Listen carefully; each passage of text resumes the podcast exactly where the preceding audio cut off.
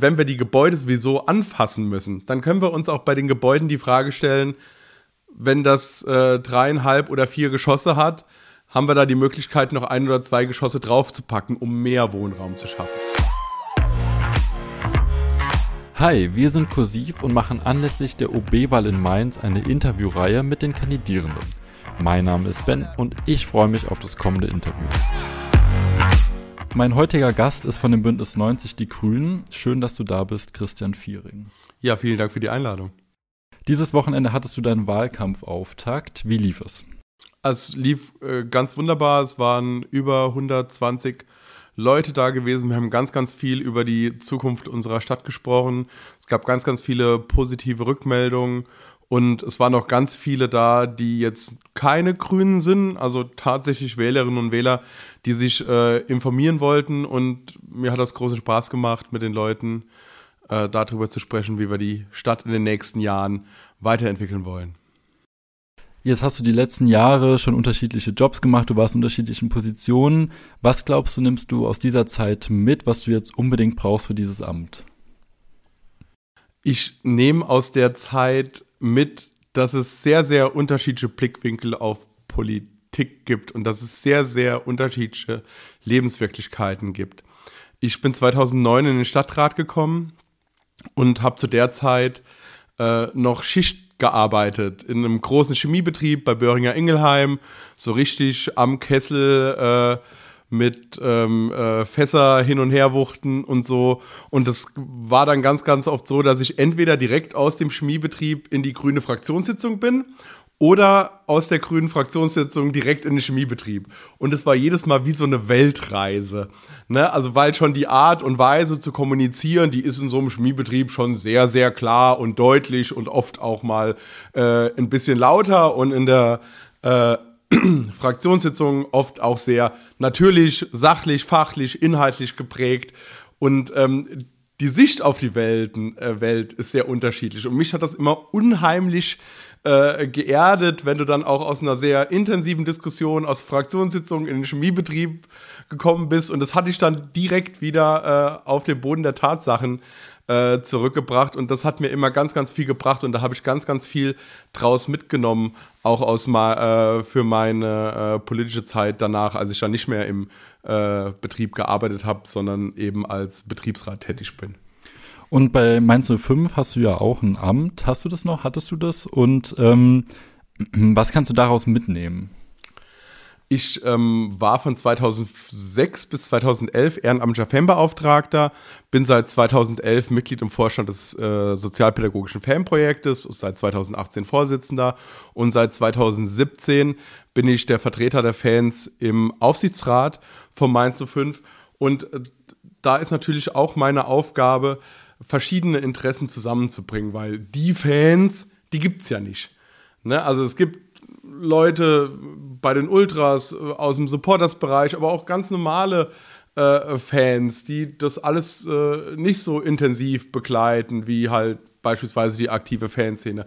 Aber die haben alle einen Anspruch darauf, dass ihre Interessen vertreten werden. Und das zusammenzubringen, diese sehr, sehr unterschiedlichen Sichtweisen und daraus auch eine Position zu machen, die man äh, in so einem Gremium dann vertreten kann, das äh, ist, glaube ich, was, das kann man auch als Oberbürgermeister sehr gut gebrauchen, diese Fähigkeit. Jetzt abgesehen von den Fähigkeiten, die du mitbringst, was hat dich denn persönlich auch motiviert, jetzt dann anzutreten? Mich hat sehr motiviert, dass ich gesagt habe, wir brauchen halt in so einer Situation, wie sie jetzt aktuell ist, die glaube ich vor allem jetzt mit Blick auf den Winter, aber auch die Zeit danach, eine sehr, sehr schwierige werden wird für viele Menschen. Weil viele Menschen jetzt in eine Situation kommen werden, wo sie sich drüber Gedanken machen werden, was kann ich mir noch leisten. Und da ist es aus meiner Sicht immer Aufgabe von Politik, da hinzuschauen und für diese Menschen da zu sein.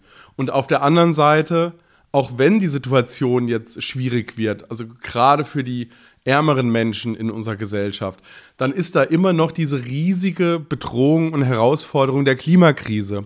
Und ich glaube, ger gerade in der Situation brauchen wir Leute, die das beides zusammendenken können.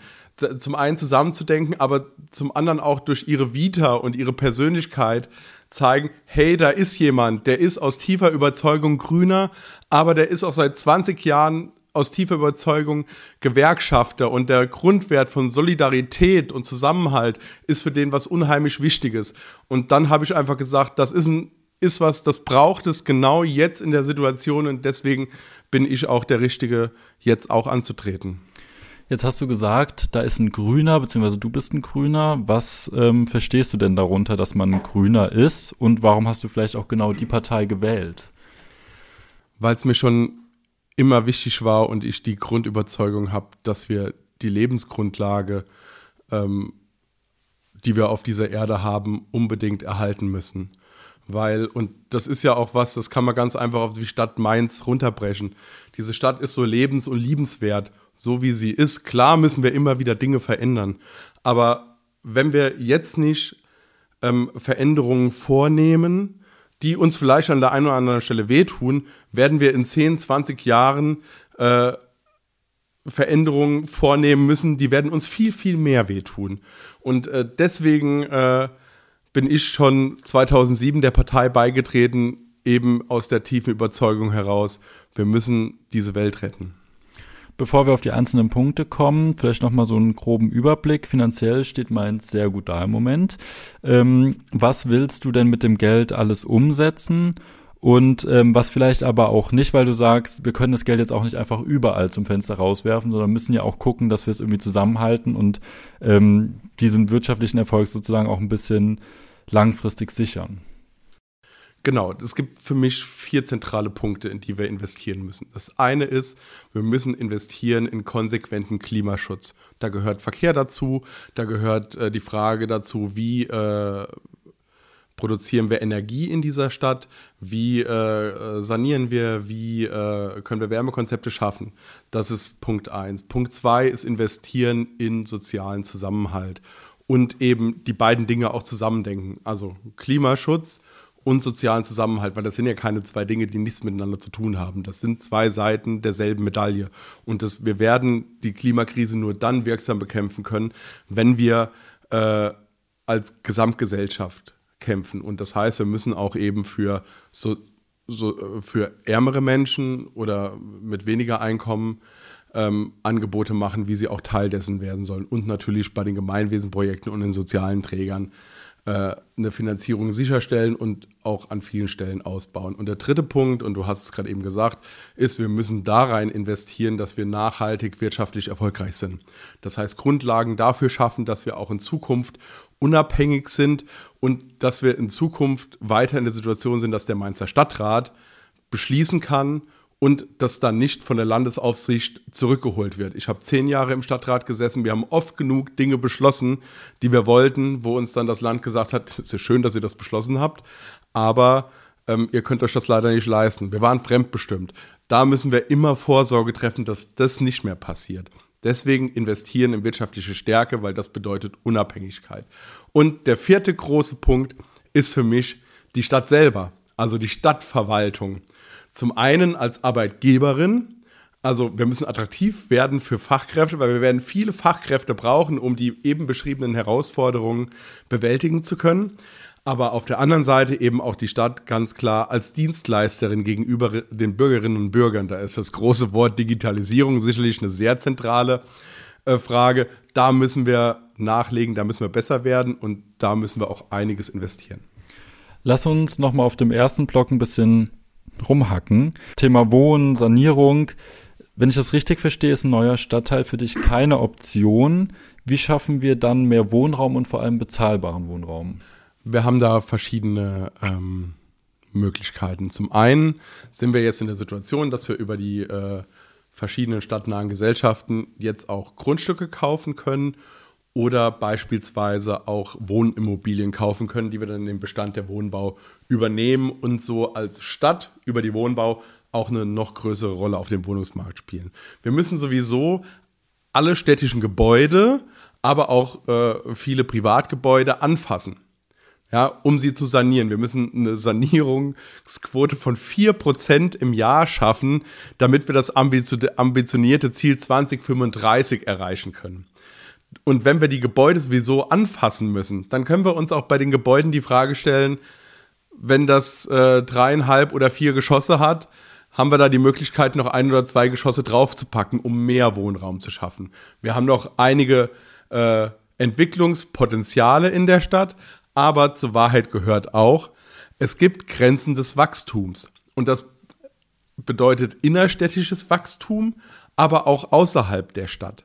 Weil wir können nicht uns die Frischluftschneisen zubauen mit neuen Stadtteilen und dann am Ende kann man aber in der Altstadt nicht mehr leben im Sommer, weil es halt einfach so unfassbar heiß wird. Das ist ein richtiges Problem und das ist auch nicht irgendwie ähm, banal oder so oder wenn man da nur lang genug politisch diskutiert, dann geht das Problem weg. Nein, das ist de facto da und deswegen ist das keine Option. Wir brauchen eine, äh, einen Verkehr in dieser Stadt, der über die Stadtgrenzen hinaus funktioniert, der eben nicht mit der Straßenbahn in Hechtsheim, Lerschenberg und Finden endet, sondern von Finden weiterfährt über Wackernheim nach Ingelheim, vom Lerschenberg weiterfährt nach Stadecken-Elsheim über Essenheim, möglicherweise nach Oberolm und der von äh, Hechtsheim weiterfährt nach Ebersheim, Niederolm oder von mir aus auch bis Selzen. Da müssen wir in den Land, mit dem Landkreis in die Diskussion gehen, den Landkreis auch ein Stück weit in die Pflicht nehmen und sagen, ey liebe Leute, lasst uns das, äh, das äh, ÖPNV-Netz gerade schienengebunden, weil die Leute fahren eher Straßenbahn, als dass sie Bus fahren. Das gehört halt auch zur Wahrheit dazu. Lasst uns das gemeinsam ausbauen, damit wir den Leuten ein attraktives Angebot zur nachhaltigen Mobilität machen können. Wenn wir schon beim ÖPNV sind, ähm, wie teuer soll denn dann so ein Ticket sein? Wie teuer soll der ÖPNV sein? Oder ist er vielleicht sogar kostenlos? Ich glaube, mit dem 49-Euro-Ticket, so es denn dann im Frühjahr irgendwann kommt, haben, machen wir schon einen relativ großen Schritt. Das war ja jahrelang an sowas kaum zu denken. Das ist ja jetzt eine sehr positive Entwicklung der letzten Monate, dass wir da jetzt weitergekommen sind. Das ist gerade für Ein- und AuspendlerInnen jetzt äh, eine echte Verbesserung. Ich selber habe ja äh, oder arbeite in Ingelheim. Da kostet die Monatskarte um die 140 Euro, wenn du, äh, wenn du die kaufst. Das bedeutet jetzt eine Ersparnis von 90 Euro im Monat. Das heißt, der Nahverkehr wird auf einmal richtig attraktiv. Und das ist ein gutes Signal. Wir müssen uns aber anschauen, wie verhält es sich dann auch mit dem Verhältnis 49-Euro-Tickets zu Einzelfahrscheinen. Das ist aber keine Frage, die der Oberbürgermeister von Mainz irgendwie äh, auf ein äh, weißes Blatt Papier eine Zahl schreibt. Da müssen wir im Verkehrsverbund Mainz-Wiesbaden, aber auch im RMV gemeinsam mit den äh, angeschlossenen Kommunen darüber diskutieren, was wir da für Möglichkeiten haben, um auch die Einzelfahrscheine attraktiver für die Bürgerinnen und Bürger zu machen. Bleiben wir noch kurz bei dem Thema. Großes Streitthema und man hört immer ganz viele unterschiedliche Positionen. Das Tempo 30 in der Innenstadt. Ich gehöre jetzt zu den Menschen, die tatsächlich in der Innenstadt wohnen und ich muss sagen, für mich ist es ein echter Qualitätsgewinn, dass Tempo 30 ist. Bin viel mit Hunden in der, mit den Hunden in der Stadt unterwegs. Also bis vor einigen Wochen war ich viel mit den Hunden in der Stadt unterwegs. Jetzt kann ich die Hunde leider nicht mehr mitnehmen zu den Terminen. Aber es ist schon was ganz anderes, ob du an der Straße entlang läufst, wo Tempo, äh, wo 30 oder wo 50 gefahren wird. Und also und da geht es ja nicht nur um die Leute, die da langlaufen. Ne? Also ist ja auch ein Sicherheitsgefühl, das dadurch gestärkt wird, auch für die Anwohnerinnen und Anwohner. Und äh, am Ende darf man auch nicht vergessen, wir haben dieses Tempo 30 ist eine von vielen Maßnahmen, die uns ein Gericht ins Stammbuch äh, geschrieben hat, um ein Dieselfahrverbot in dieser Stadt äh, zu verhindern. Und das hätte, glaube ich, ganz, ganz starke Auswirkungen auch noch auf viele Menschen gehabt, die halt äh, aufgrund von äh, politischen ähm, ja, äh, Subventionierungen oder Anreizen auch sich noch ein Dieselfahrzeug angeschafft haben. Viele Handwerksprobleme, äh, Betriebe hätten ein großes Problem bekommen. Und deswegen haben wir damals gesagt, Tempo 30 ist eine der Maßnahmen, die dafür äh, eben da sind, das abzuwenden. Und ich finde, es ist eine gute Maßnahme. Also wärst du auch dafür, das noch weiter auszuweiten dann aufs ganze Stadtgebiet? Äh, das muss man sich an den verschiedenen Stellen immer ganz genau anschauen.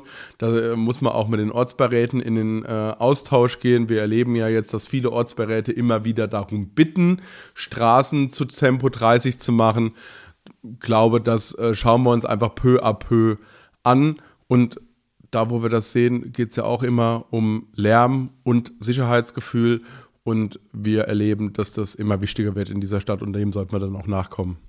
Kommen wir auf deine zweite Säule nochmal zurück, ähm, der Sozialpolitik. Warum brauchen wir dich als OB, wenn es um Sozialpolitik geht?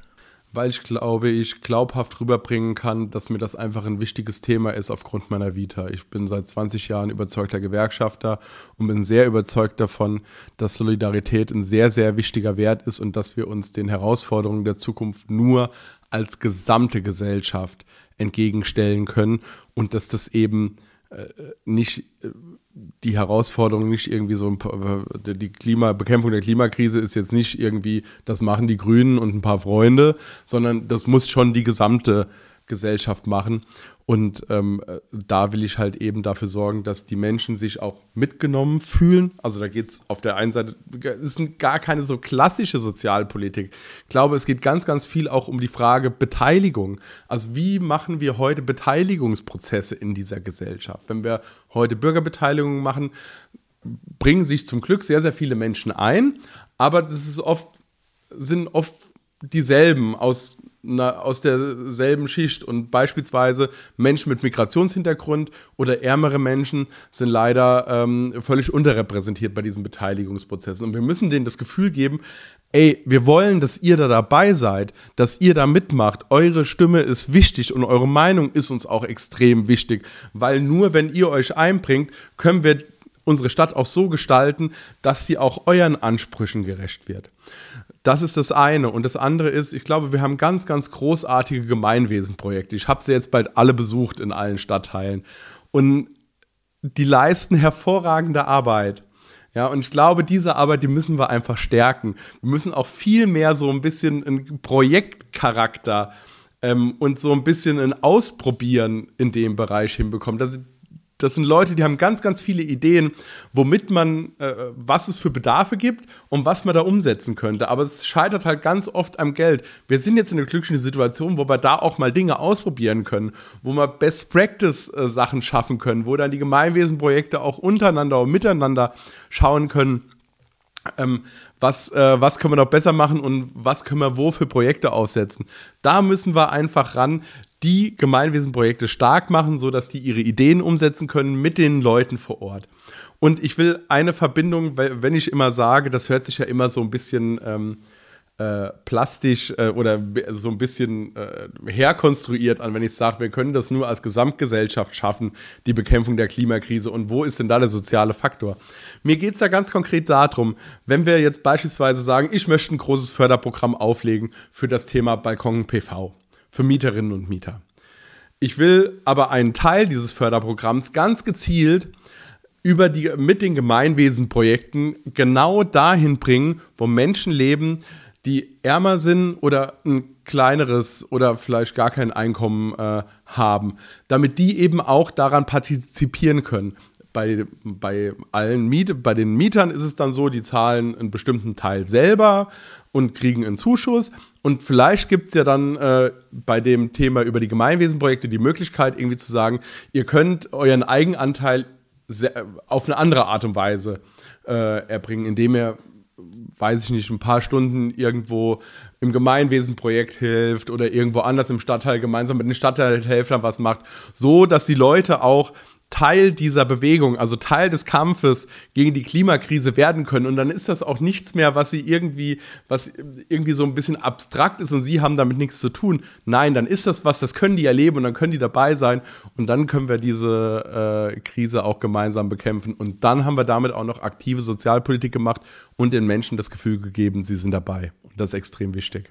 Du hast gerade eben schon kurz angesprochen, finanziell steht meins jetzt ganz gut da. Bevor wir schon auf den dritten, auf die dritte Säule eingehen, Wirtschaft, was wäre denn zum Beispiel so ein Projekt, was du dir auch vorstellen könntest, um gerade Menschen jetzt in der aktuellen Situation zu entlasten? Also Thema Inflation, Gaspreise, Strompreise steigen. Kann die Stadt Mainz da dem entgegenwirken?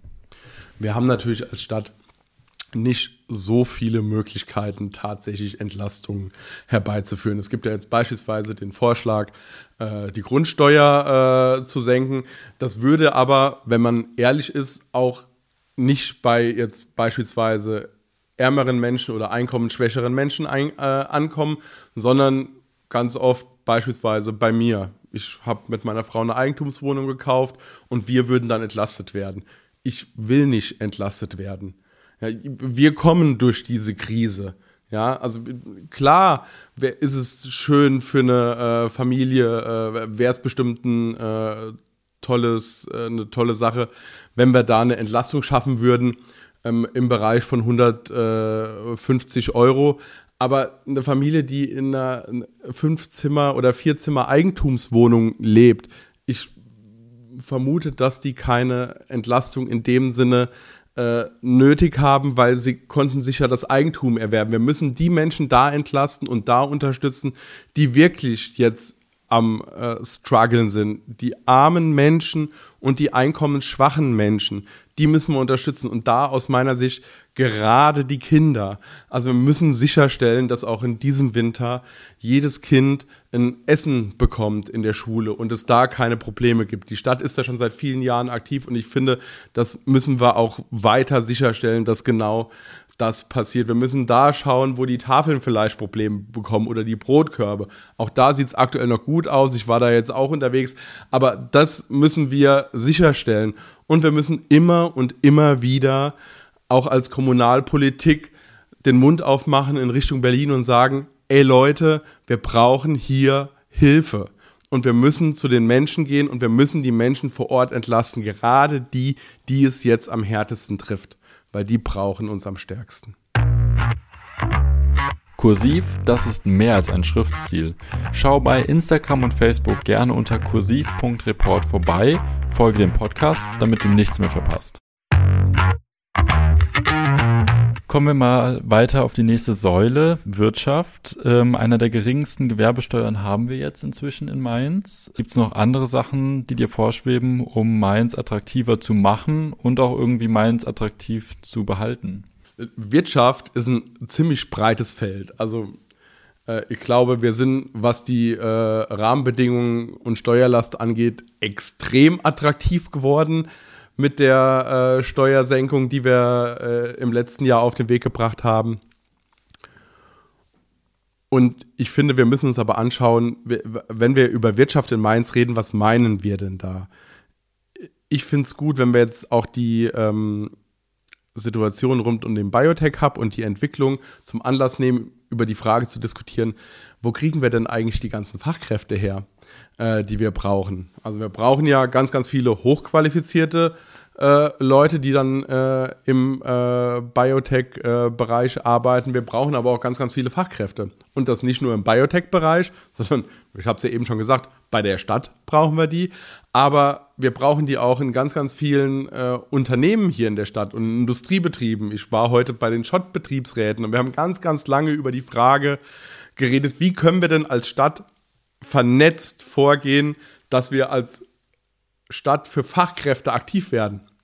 Also alle Betriebe gemeinsam, dass wir, in, äh, dass wir gemeinsam mit Betrieben, mit IHK und mit Handwerkskammern beispielsweise einen runden Tisch ins Leben rufen, wo wir genau diese Frage diskutieren. Was können wir beispielsweise machen, um attraktiv zu werden für Auszubildende? Können wir so, so eine Art städtisches Azubi-Wohnheim äh, oder vielleicht über WGs ähm, äh, schaffen, wo dann die Betriebe hier in Mainz äh, Plätze buchen können, um dann Azubis auch von weiter weg hier äh, eine kostengünstige Unterkunft zu geben, die sie dann auch möglicherweise bezuschussen oder wir geben was dazu, so dass wir eben äh, einen attraktiven äh, Standort hier haben, gerade für die Fachkräfte. Ich habe äh, gehört, bei Schott sind wir auch im dreistelligen Bereich, was die ähm, was die offenen Stellen angeht.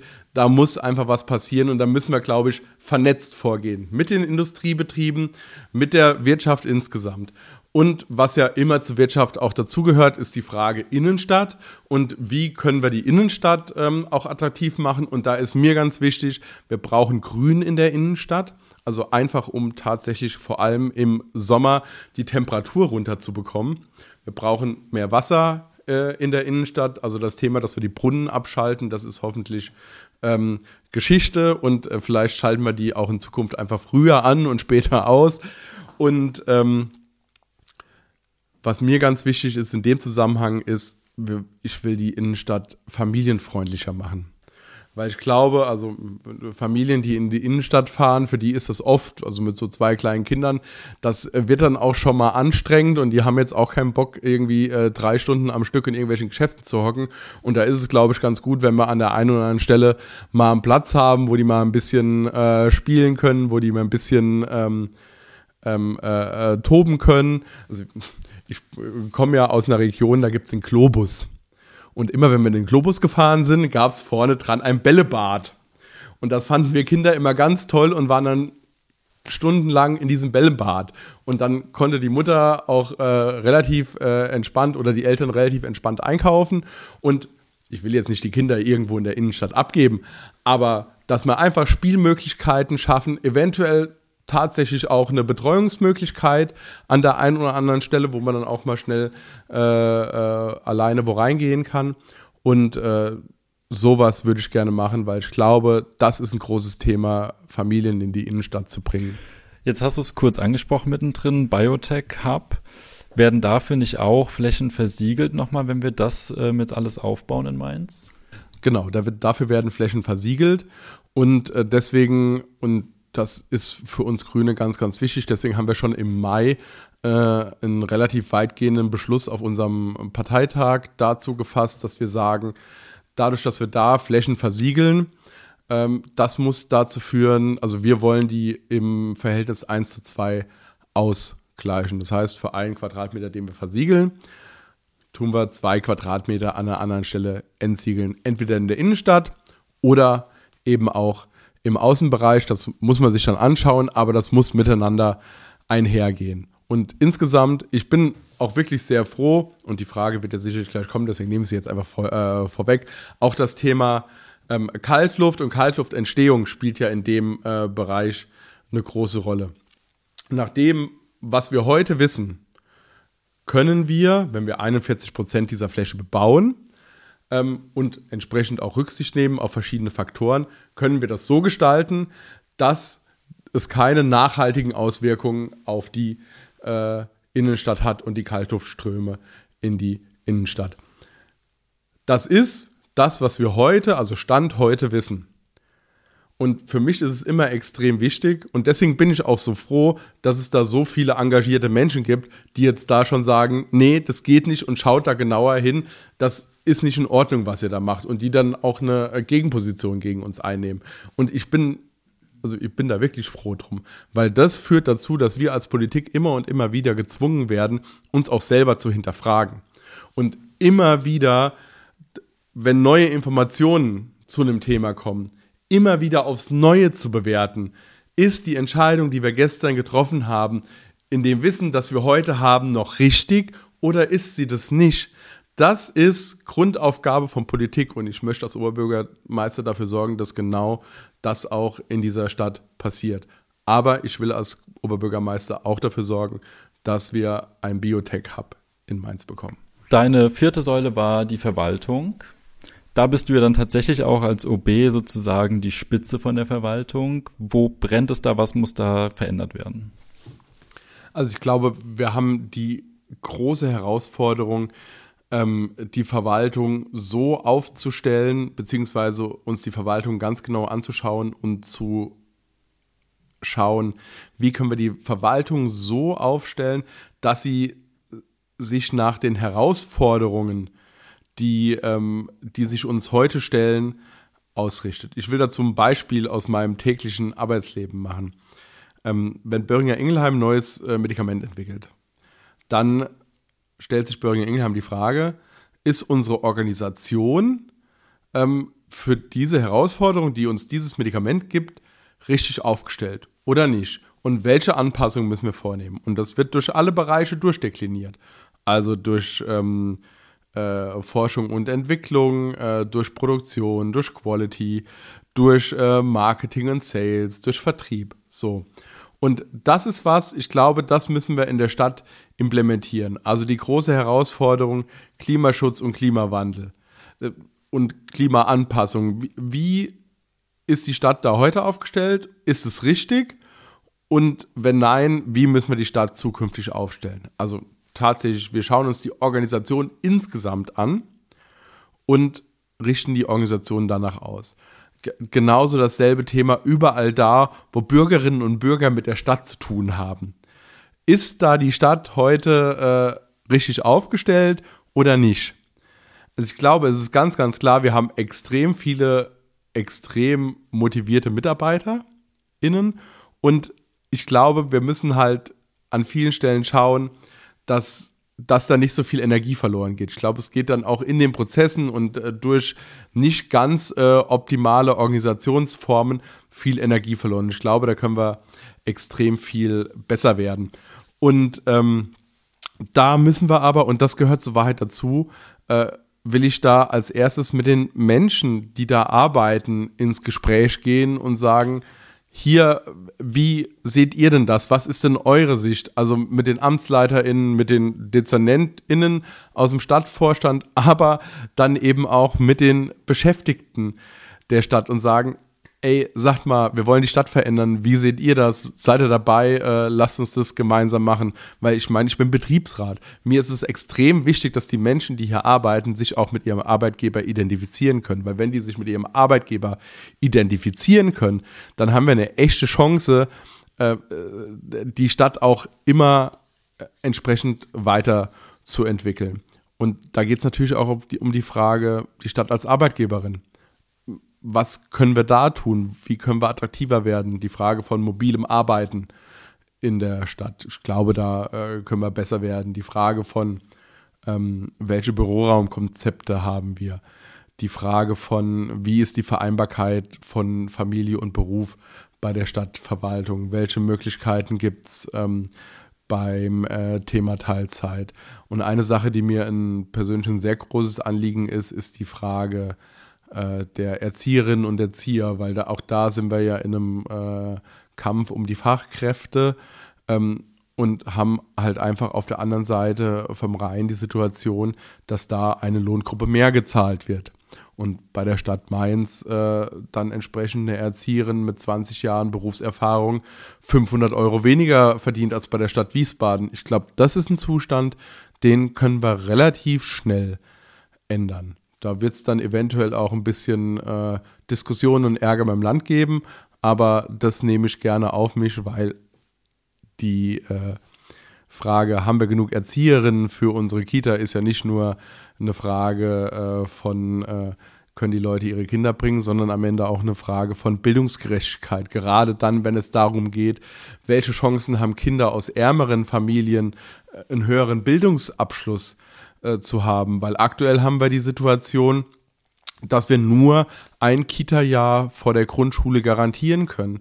Und gerade Kinder aus Familien mit Migrationshintergrund oder ärmeren Familien sind dann die Kinder, die auch nur ein Jahr in der Kita sind. Und da müssen wir besser werden. Da spielt auch die räumliche Frage eine große Rolle. Aber es geht da am Ende um Bildungsgerechtigkeit und um Bildungschancen. Und da sollten wir wirklich tun, was wir können. Du hast das Gehalt jetzt schon angesprochen. Gibt es noch andere Stellschrauben, die man irgendwie noch drehen kann, damit einfach auch mehr Leute kommen? Ich meine, wir brauchen ja, also es gibt ganz viele offene Stellen in der Verwaltung, brauchen aber auch mehr Personal in den Kitas.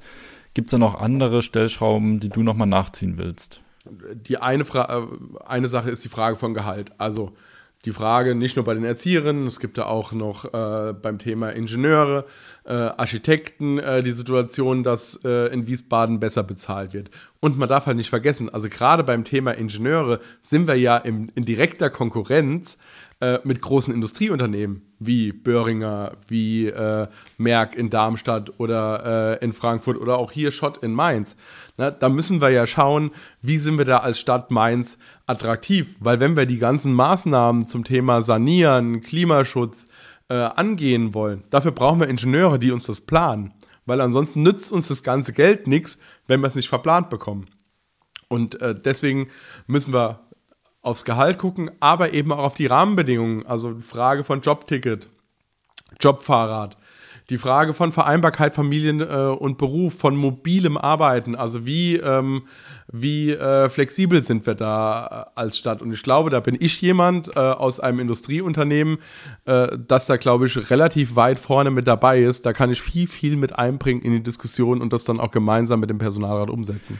Viele Entscheidungen trifft am Ende der Stadtrat. Warum ist es denn trotzdem wichtig, dass der OB in Mainz von den Grünen ist? Weil es am Ende darum geht, äh, wie die Weichen in der Verwaltung gestellt werden. Der OB kann, äh, kann Prozesse verlangsamen, der OB kann aber vor allem auch Prozesse beschleunigen und eben ganz klar sagen, das ist ein Fokus und da müssen wir hin.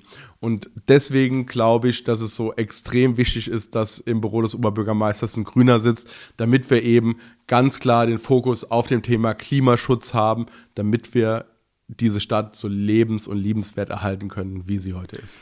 Jetzt interessieren mich zwei Beispiele vielleicht, die du irgendwie beim Klimaschutz Umwelt als sehr wichtig erachtest. Fände ich eins spannend, was man irgendwie relativ schnell kurzfristig umsetzen kann und eher nochmal so eins, was langfristig dein Plan ist, um vielleicht zum Beispiel auch die Klimaneutralität 2035 erreichbar zu machen? Ich glaube, das sind ja viele Sachen, die äh, zusammengehören. Und das eine ist, und weil es mir eben so wichtig ist, eben auch wegen dem sozialen Aspekt, was ganz kurzfristig möglich ist, ist dieses Balkon-PV-Projekt, äh, wo viele, viele dran äh, partizipieren können und wir eben den sozialen Faktor ähm, auch mit reindenken können, wie ich es eben schon gesagt habe. Deswegen ist das eine kurzfristige Maßnahme, die ich gerne auch noch äh, in diesem Jahr, äh, also in 2023, direkt äh, im Sommer auf den Weg bringen äh, möchte, gemeinsam mit dem Stadtrat. Und das andere längerfristige Projekt ist, und das ist so ein bisschen tatsächlich mein Lieblingsprojekt geworden, ist das Thema Wärme. Also ein Drittel äh, der Energie, die wir verbrauchen in dieser Stadt, geht in, äh, in, das, in, den Gesamtkomplex Wärme. Und wir müssen halt einfach dafür sorgen, dass die Stadt äh, mit Wärme versorgt werden kann. Und das geht aber nicht irgendwie mit einem riesen Netz. Da brauchen wir, ähm, also ja, wir brauchen schon ein großes Netz, aber wir brauchen quartiersbezogene Lösungen. Das heißt, es wird für die Mainzer Neustadt andere Lösungen geben, als beispielsweise für die Einfamilienhäuser, die möglicherweise in Ebersheim stehen. Da wird es für die Einfamilienhäuser ähm, äh, sinnvoll sein, dass sich drei, vier, fünf, sechs, sieben, acht, neun, zehn Häuser zusammen eine Wärmepumpe bauen. Es braucht sich nämlich nicht jedes Haus eine eigene Wärmepumpe bauen. Ne? Also es geht auch schon, äh, dass man das zusammendenkt. Und genau dieses Zusammendenken und diese Nachbarschaftsnetzwerke, die gemeinsam dieses Thema angehen, genau da will ich äh, bei der Förderung unterstützen und denen eben auch sagen, wir, äh, wir fördern das, helfen euch bei der Planung und bei der Umsetzung, damit es eben auch aus einem äh, Guss geht. Und äh, das andere ist dann die Frage beispielsweise, wie schließen wir äh, große Teile der Neustadt oder der Innenstadt an. Da ist übrigens dann wieder auch der Industriestandort Mainz eine extrem, äh, ein extrem wichtiger Faktor, weil die produzieren ja Wärme und Energie. Also Schott produziert so viel Abwärme und Energie, dafür, äh, da können wir echt äh, einige äh, Quartiere mit beheizen. Wir müssen das einfach nur zusammendenken. Ja, und da haben wir noch ein paar andere Industriestandorte, mit denen kann man sprechen, mit denen kann man in die Diskussion gehen und dann kriegen wir auch diese so wichtige Wärmewende hin. Das ist so ein bisschen das Langfristthema. Und das, also genauso wichtig auf der langen Sicht, das habe ich eben auch schon gesagt, das Thema Sanierung, da müssen wir rauf auf 4% im Jahr. Das ist ein ganz schöner Knaller, äh, wenn wir den äh, schaffen wollen. Da werden wir auch Förderprogramme aus dem Bund bekommen. Aber wir müssen auf jeden Fall unsere Hausaufgaben als Stadt machen mit den stadteigenen Liegenschaften bei den Förderungen aus dem Bund ist ja nur ein bisschen schwierig wahrscheinlich, dass der Bund ja sich als Ziel 2045 gesetzt hat. Sprich, wir müssen ja mit Mainz schneller sein als der Bund. Wie kann da Mainz auch schon das steuern, dass wir es schneller schaffen als der Bund? Indem wir alles tun, was wir irgendwie können. Indem wir auf die äh, Kompetenzen ähm, setzen, die wir in dieser Stadt haben. Wir haben extrem viele, extrem kompetente Wissenschaftler, die auf dem Gebiet unterwegs sind und das müssen wir uns zu eigen machen. Und da müssen wir Wissenschaft und Politik besser miteinander verzahnen, um eben die Prozesse auch beschleunigen zu können. Und ähm, ja, der Bund hat sich jetzt, äh, hat sich 2045 gesetzt und ja, wir wissen auch, äh, ohne Bund und Land, äh, wenn die nicht noch einen Zahn zulegen, wird es für uns auch schwierig, aber das darf für uns jetzt keine Ausrede mehr sein, irgendwie zu sagen, ja, dann warten wir halt jetzt noch auf Bund und Land, bis die dann auch mal dabei sind. Nee, wir müssen jetzt, so schnell es irgendwie geht, alles tun, was wir können. Wenn ich jetzt für Klimaschutz bin, bei dem wir alle mitnehmen und niemand abgehängt wird, warum soll ich dann dich wählen und nicht die SPD? Weil ich glaube, ich ein attraktives äh, Angebot machen kann für Menschen, denen sowohl äh, der Klimaschutz wichtig ist, aber auch die klassischen sozialen Themen, weil und darum geht es doch bei dieser Wahl. Und deswegen, ich habe es ja ganz am Anfang gesagt, deswegen trete ich auch an. Das ist kein Widerspruch. Das ist dasselbe. Also Klimaschutz und die soziale Frage, die gehören zusammen. Wer sind die ersten Menschen, die darunter leiden, wenn wir keinen konsequenten Klimaschutz machen? Sind die ärmeren Menschen und einkommensschwächeren Menschen in unserer Gesellschaft hier in Mainz, aber eben auch weltweit. Deswegen kann es nicht darum gehen, ob jemand in der SPD ist oder bei den Grünen. Deswegen muss es darum gehen, dass jemand die beiden Sachen zusammendenkt. Und ich glaube, da bin ich der Richtige zur richtigen Zeit.